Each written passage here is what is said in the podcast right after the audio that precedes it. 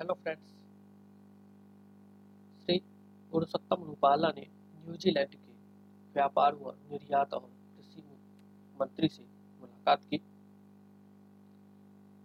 मत्स्य पालन पशुपालन और डेयरी मंत्री श्री पुरुषोत्तम रूपाला ने आज न्यूजीलैंड के व्यापार व निर्यात और कृषि मंत्री महामहिम श्री डेमियन ओकोनोर के साथ द्विपक्षीय बैठक की।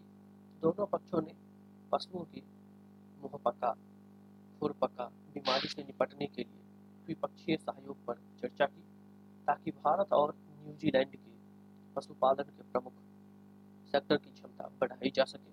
बैठक के दौरान दोनों पक्षों ने विचार किया कि संबंधित क्षेत्रों में दोनों देश एक दूसरे से कुछ सीख सकते हैं।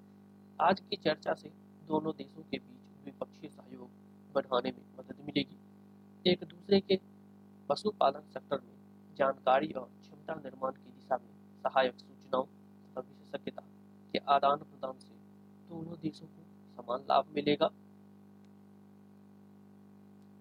दोनों गणमान्यों ने भारत न्यूजीलैंड की करीबी और अनोखी मैत्री को और मज़बूत बनाने के लिए विभिन्न विचारों पर चर्चा की।